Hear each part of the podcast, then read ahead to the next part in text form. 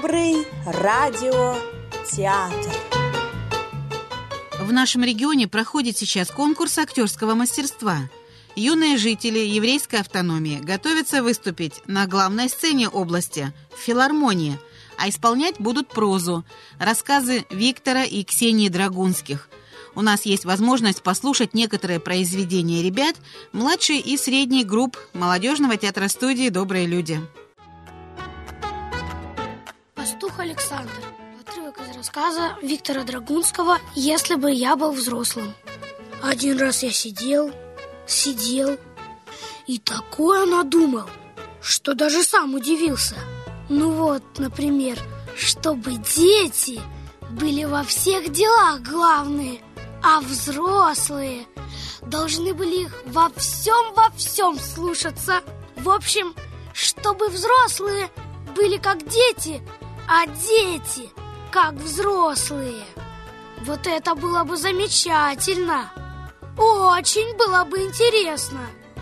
Во-первых, я представляю себе, как бы маме понравилась такая история, что я хожу по всей комнате и командую ею как хочу.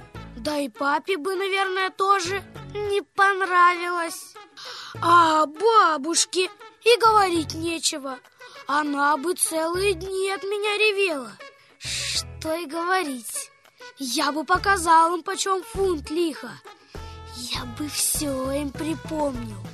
Ну вот, например, сидела бы мама за обедом, а я ей сказал, ты чего это завела моду без хлеба есть?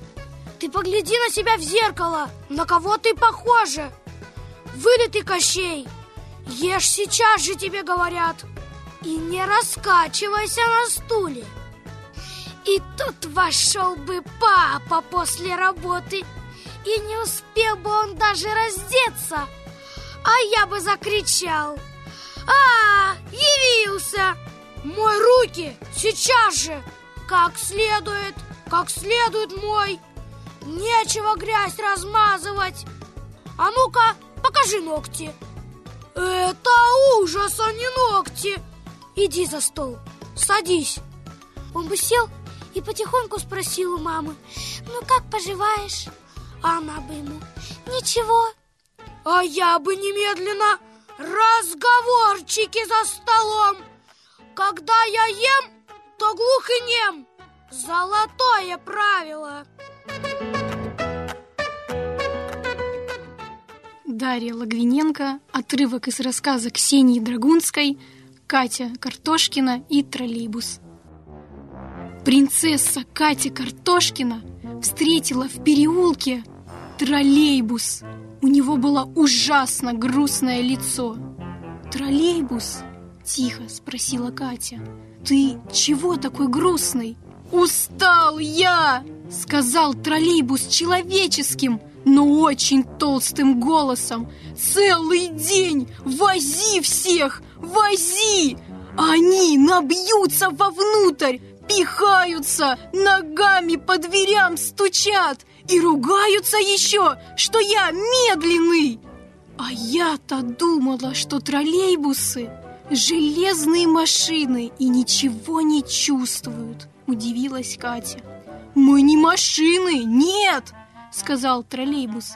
Мы дальние родственники слонов и бегемотов. Нам тесно в городе. Мы должны пастись на лугу у реки.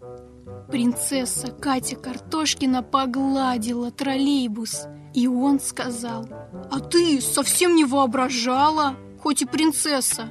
Откуда ты знаешь, что я принцесса?» Фотографии в газете видел. Я на фотографиях не похоже выхожу, сказала Катя. А корону на улицу не надеваю, а то она у меня с головы сваливается. Ты не грусти, пожалуйста. И Катя еще раз погладила троллейбус на прощание. «Надо что-то делать, папочка!» Сказала Катя вечером царю. «Нельзя же бедные троллейбусы мучить!» «Что-нибудь придумаем», — ответил царь. Утром Катя Картошкина проснулась от велосипедных звонков. По городу носились велосипеды. Старушки ездили на больших трехколесных со специальными корзинками для собачонок. Мальчишки носились на гоночных, тетеньки на очень красивых, разноцветных, с фонариками. Дяденьки на больших, черных, с телевизорами и антеннами. А троллейбусы вереницей ушли из города и стали жить на лугу у реки. На этой неделе у нас с вами, дорогие друзья, еще будет возможность услышать и другие рассказы Виктора и Ксении Драгунских. А пока читайте сами и доброго всем вечера. Добрый радиотеатр.